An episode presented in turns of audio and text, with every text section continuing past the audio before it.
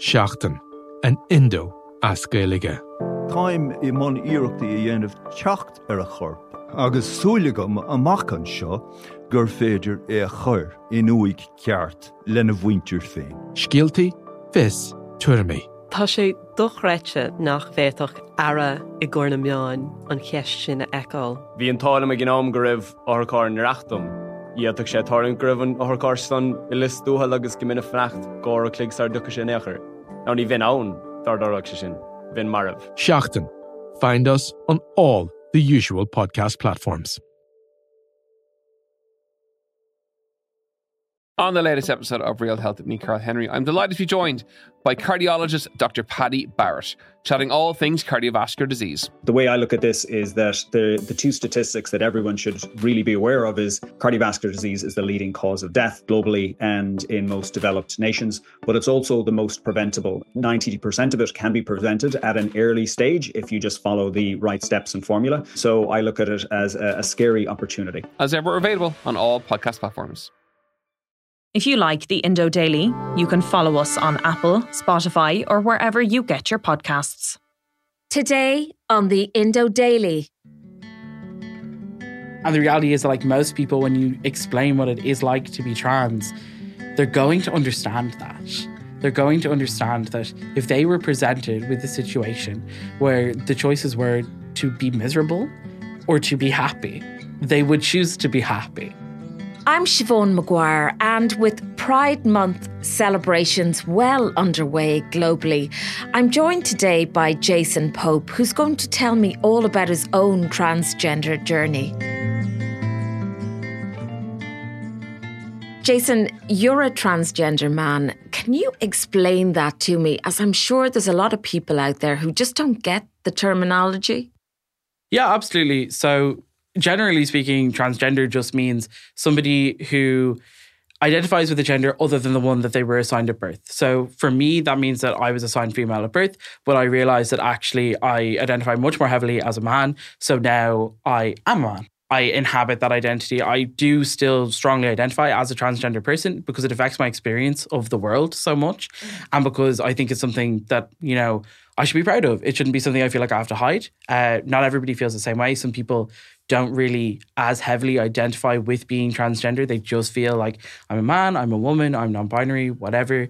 And they don't feel as engaged with the community. But for me, it's quite an important part of who I am. And let's talk about that word identify, because you are a transgender man.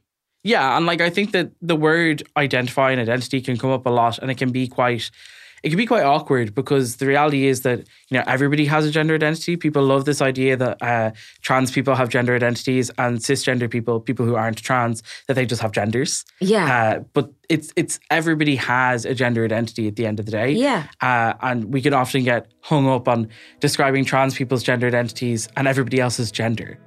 Exactly, because I'm not going to sit down here with you and say, Jayson, I identify as a woman.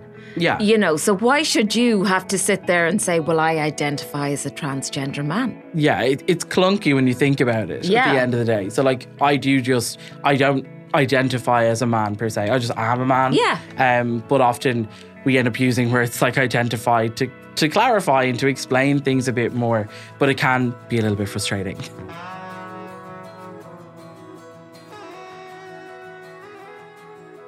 Now, let's talk about your journey.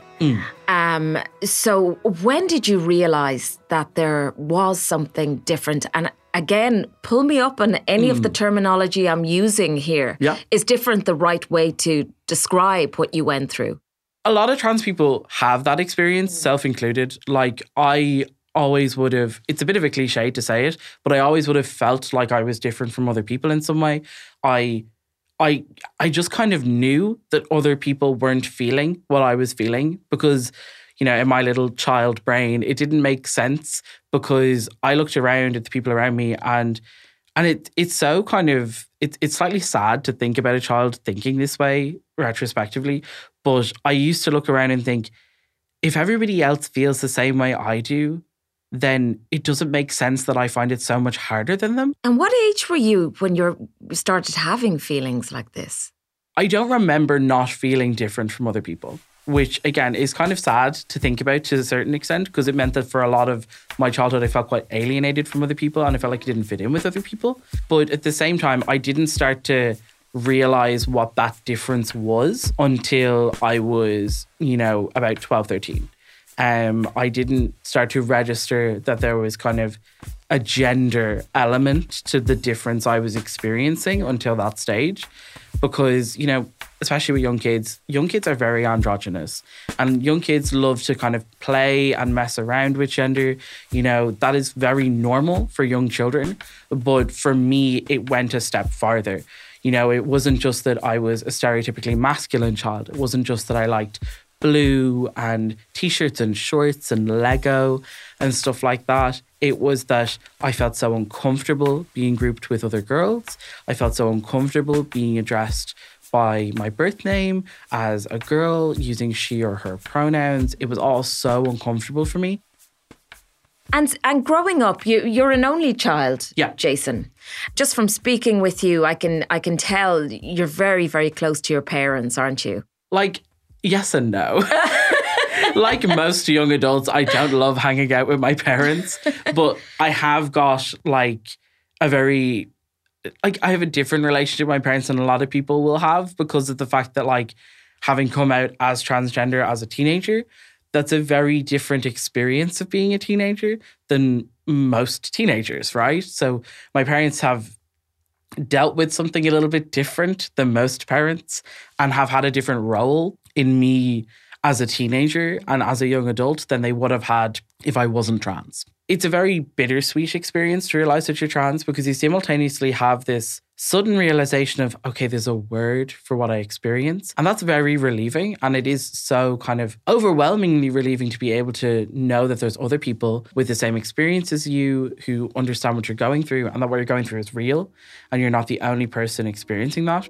But there's also this kind of crushing feeling at the same time, where you realize all of the things that you know about how hard it is to be trans, that you learn when you start to discover that you're trans, that that's your life now. Is there a sense of feeling, I guess, trapped in a body? I never felt that way. Yeah. Other trans people do. I would have described the feeling of, for me, the feeling of gender incongruence, of having my gender identity as a man mismatched from my assigned gender and from the way people treated me, that to me felt more like a disassociated feeling. It's like I wouldn't recognize myself in the mirror if I looked at myself. I didn't see myself. I knew what I looked like in my head, but that wasn't what I saw. The discomfort was very if you walked into your house and everything in your house had been moved a few inches to the left and you couldn't really figure out what was wrong. It's that kind of slightly offset feeling all of the time. I mean, being a teenager is hard enough, Jayson, and you have to contend with all of that. You did confide in some of your teachers, didn't you? Yeah. So when I did realize I was trans, I started to tell some of my very close friends. And then I started to tell some of the teachers that I had.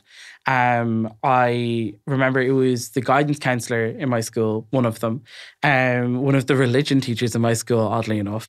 There was a teacher who worked on resource and special educational needs who helped to support an LGBT group in the school. So I came out to them mostly as a means of kind of having an adult, or a set of three adults who kind of understood. And I ended up using them as a bit of a sounding board. When I decided I was going to come out to my parents, which I originally didn't plan on doing at all. I planned to just never come out to my parents and just wait until I was an adult and tough it out, basically.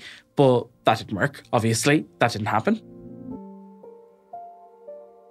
But when I decided I wanted to come out to my parents, I wrote a letter for my parents, because I felt that was the easiest way for me to kind of adequately communicate how I felt without having to be in the room in that moment, because I knew that I would find it very hard to cope with any kind of response in the moment. Whether it was positive or negative, it would have been difficult for me. The gist of it was just that I explained what being trans meant to my parents, because I knew they didn't know.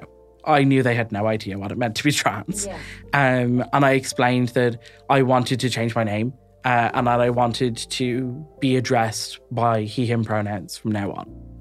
Well, like one morning before school, I just left it in the kitchen. And yeah, I just walked to school and I was just like, okay, that's done. Guess I'll go to maths now. I put in the letter that I wanted my parents not to talk to me about it immediately because I was trying to encourage them not to have a knee-jerk reaction because I didn't want them to have, because I knew that this had happened to other people where like their parents had had like an immediate negative reaction and regretted it. Yeah. So I wanted to encourage them to take a minute to think about it before responding.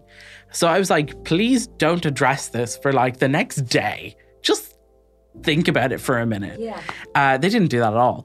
My mother like texted me before like my classes had even started.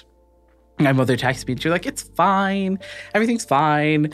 So I knew that like I wasn't going home to like a disaster zone.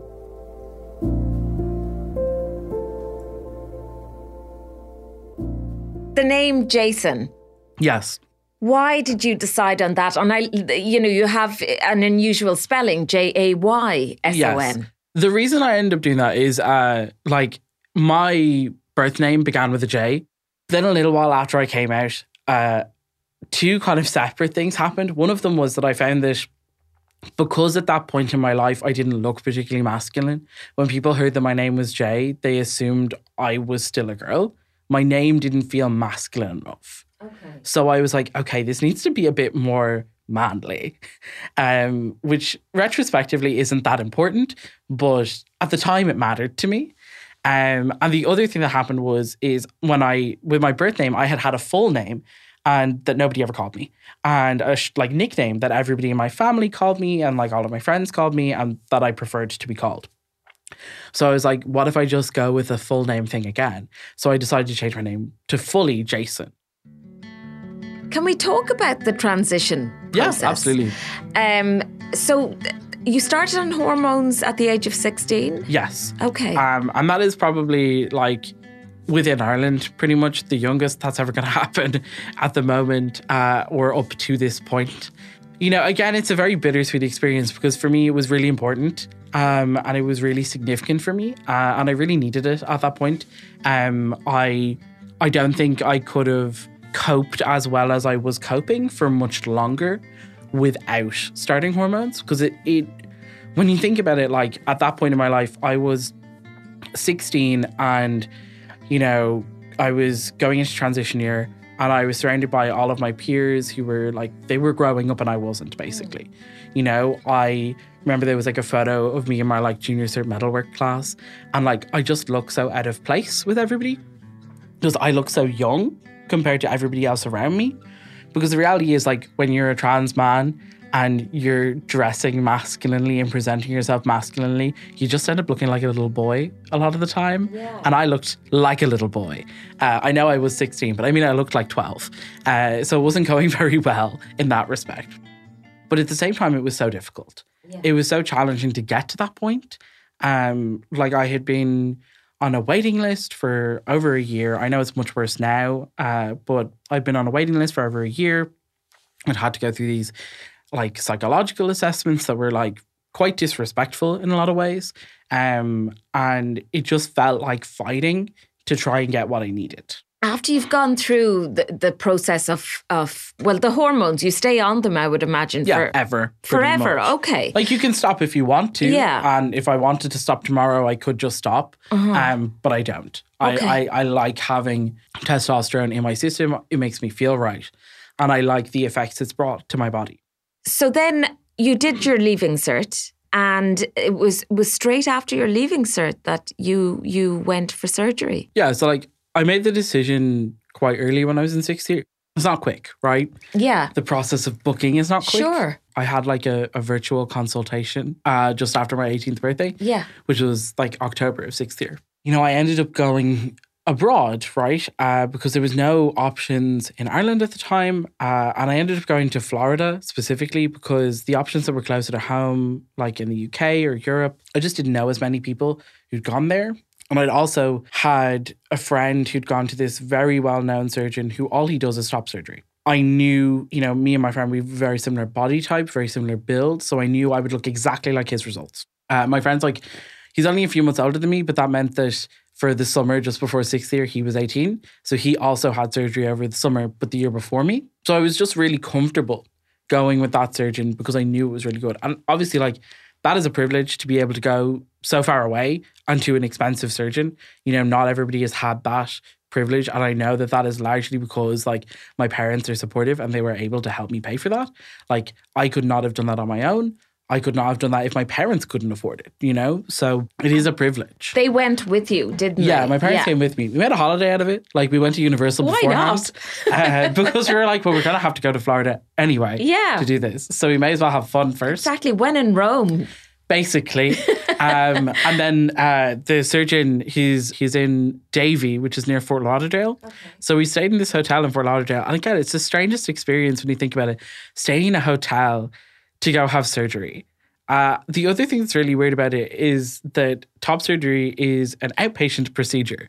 So I went and had surgery at like 9 a.m. and I was back in our hotel at like 2. You know, my experience of top surgery and a lot of people's experience of top surgery is very life-changing. Of course. Because like prior to having top surgery, I was wearing like a chest binder every day so that I would have a flat chest. Yeah. And that was important to me. So it's a very life-changing experience for the rest of us. And he's just doing it 5 times a day, every day. When I started testosterone and when I had top surgery, it kind of felt like my life could start more because the level of confidence it gave me was just unmeasurable.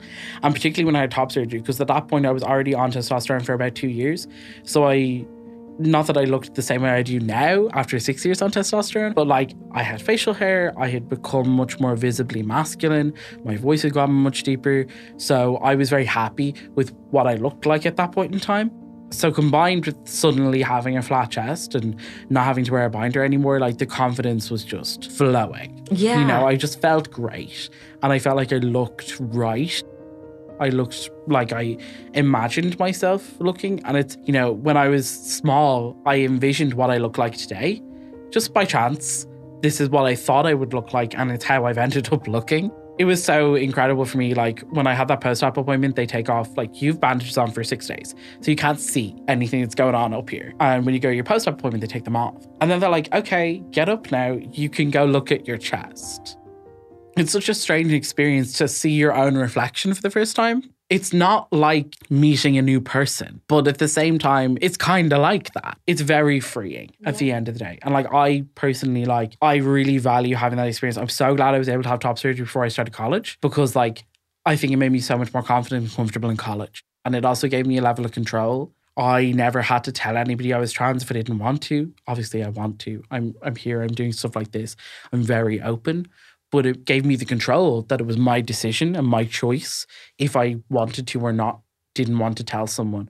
I had control over that at the end of the day. And that's the thing about you, Jayson, and I picked it up from you the second I met you. You're very eloquent in the way you talk about all of this because there's obviously that need within you to help other people like me, like our audience, our listeners, understand exactly what it means to be trans. Yeah, I know that there are so many people outside of the trans community who have no idea what it's like to be trans and walk around all day not thinking about it. Like I know that my mom told me that before I came out, she always phrased it as like trans wasn't on her radar is the way she puts it because she didn't know any trans people that she knew of. She didn't have any trans people in her life that she knew of. So she just wasn't thinking about it. And all of a sudden she had to think about it, right? But there's also a lot of people within the trans community who are at a point where they don't see yet that we can just have nice lives. We can just have nice things. We can just be happy. And it's really important for me to be able to talk to people and tell them that like transitioning is beautiful. Being trans is beautiful. To me, transitioning is kind of like the ultimate act of self-care. Right? Because you're doing it to take care of yourself and to make yourself happy and to make yourself comfortable. And it's a gift you're giving to yourself to say like, you know, you deserve to feel good about yourself. You deserve to be happy. You deserve to be confident. You deserve to be comfortable at the end of the day. And I wish more people were able to see how positive it is to be trans because so much of like the representation of what it means to be trans has always been very sad.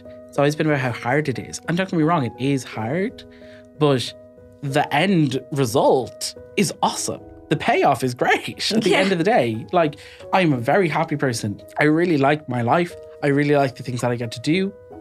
I'm very satisfied and I'm very confident. And I wouldn't be if I hadn't been able to transition. Like, I just wouldn't be the same person. I wouldn't be so confident and happy and fulfilled in my life without that. And I think that people don't realize that yet, how much of a difference it can really make to a person.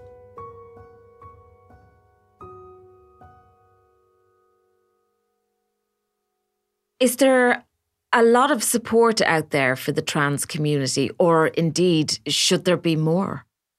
Like, there should always be more, but I think that it is helpful to remember that, you know, the vast majority of people are either supportive of the trans community or they're going to be once you start talking to them. You know, they just don't know they are yet because they don't know anything yet. But most people, they can understand that we should do the things that make us happy. You know, like I remember, like I talked to my granny about this kind of thing. My granny's 82, I think. And she's lovely. She's very religious. So when I was deciding to come out to her, I was worried about the way she'd respond. But she's very herself elegant in saying that, you know, why would I be given the opportunity to do something that makes me happy and expected not to do it? Why would I be told that I can't be happy and that I have to suffer? And like, that was really impactful for me to know that, like, at the end of the day, that's what we're all doing. We're all trying to be happy and fulfill ourselves and make ourselves feel comfortable and having fun lives and be happy at the end of the day and go to sleep satisfied, you know? And that's all trans people are trying to do as well. There's just some extra steps and a bit of extra messing around to get to the end goal. And the reality is that, like, most people, when you explain what it is like to be trans, they're going to understand that. They're going to understand that if they were presented with a situation where the choices were to be miserable or to be happy, they would choose to be happy.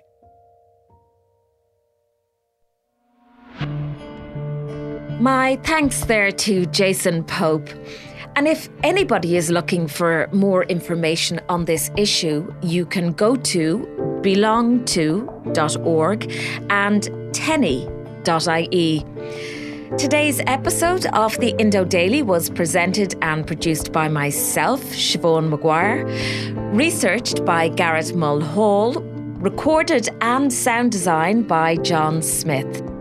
If you enjoy the Indo Daily, don't forget to like, follow, and leave us a review.